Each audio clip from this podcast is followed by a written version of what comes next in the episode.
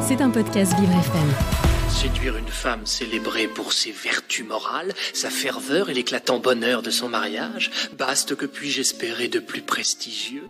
À la rédaction des Liaisons Dangereuses en 1782, Charles Dello de Laclos est officier dans l'armée sous Louis XVI. Rien d'étonnant tant la tactique mise en place par son personnage principal Valmont pour conquérir l'impénétrable Madame de Tourvel prend un tour militaire avec ses assauts directs préparés par des attaques de diversion et ses retraits stratégiques audacieux. Votre maudite cousine La Volange voulait à toute force m'éloigner de Madame de Tourvel. Maintenant que c'est fait, je compte bien le lui faire payer. Contrairement à ce qu'on pourrait penser d'emblée, l'auteur de ce chef-d'œuvre ne fait pas du tout l'apologie du libertinage. A contrario, il démontre combien le batifolage est vain face à l'amour véritable.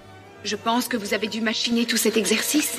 Croyez-le, avant de vous voir, je n'avais jamais éprouvé que le désir, l'amour, jamais. C'en est trop, monsieur. Non, je ne cherche pas à vous séduire. Non, je ne veux qu'une chose, si vous méritez. Rares sont les romans qui, en plus de magnifier la langue française, sondent avec autant d'acuité les rapports humains. La passion amoureuse en particulier. Voilà pourquoi une œuvre épistolaire datant de plus de 2 siècles et demi suscite encore autant d'émotion et d'enthousiasme parmi ses lecteurs captivés. Je veux goûter le suprême bonheur de la voir trahir tout ce qui est le plus important à ses yeux. Vous comprenez cela, je le sais, car le mot trahison est de vos favoris. Non, non. Cruauté. Quel mot a autant de noblesse que celui-là ?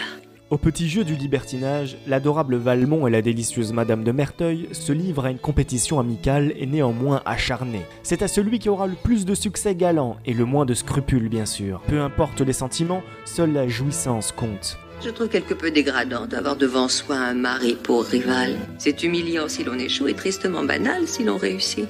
Les conquêtes se succèdent de part et d'autre jusqu'à ce que Valmont rencontre la vertu incarnée. Elle est encore pucelle. En êtes-vous sûr ? Saura-t-il relever ce défi sans tomber dans les pièges de l'amour ? Il m'apparaît que vous vous abusez aussi bien sur ma générosité que sur ma dépravation. De lettre en lettre, les héros dévoilent leurs aventures, échangent leurs impressions et nous entraînent dans un tourbillon de plaisir qui semble n'avoir plus de fin. La table sur laquelle j'écris est mouillée par l'émotion que j'éprouve. Cependant, malgré les tourments du délire qui dévorent mes sens, et qui m'empêche de fermer l'œil, je vous assure que dans ce moment, je suis 100 fois plus heureux que vous. Au cœur de cette tempête charnelle, énormément de subtilité dans les nuances du texte font de cette prose un sommet dans la profusion des détails et dans l'intensité de l'histoire. L'époque est puissamment ressentie, tandis que son atmosphère rayonne littéralement. Je sens bien qu'elle est au bord de la reddition.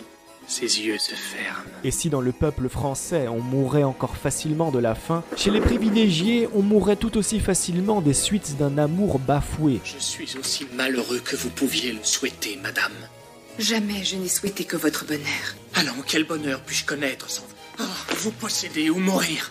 C'est en relevant tous ces scandales que l'auteur a soulevé une opinion déjà largement remontée contre les nobles à cette époque, un élément à charge supplémentaire pour les hommes et les femmes qui mettront bientôt à bas les murs de la Bastille et ceux de la royauté. Une œuvre majeure à lire et à relire avec grande délectation. Mon plus vif sentiment est celui de mon indignité. Je crois qu'un homme tel que moi doit consacrer toute sa vie à réformer sa conduite. C'était un podcast Vivre FM. Si vous avez apprécié ce programme, n'hésitez pas à vous abonner.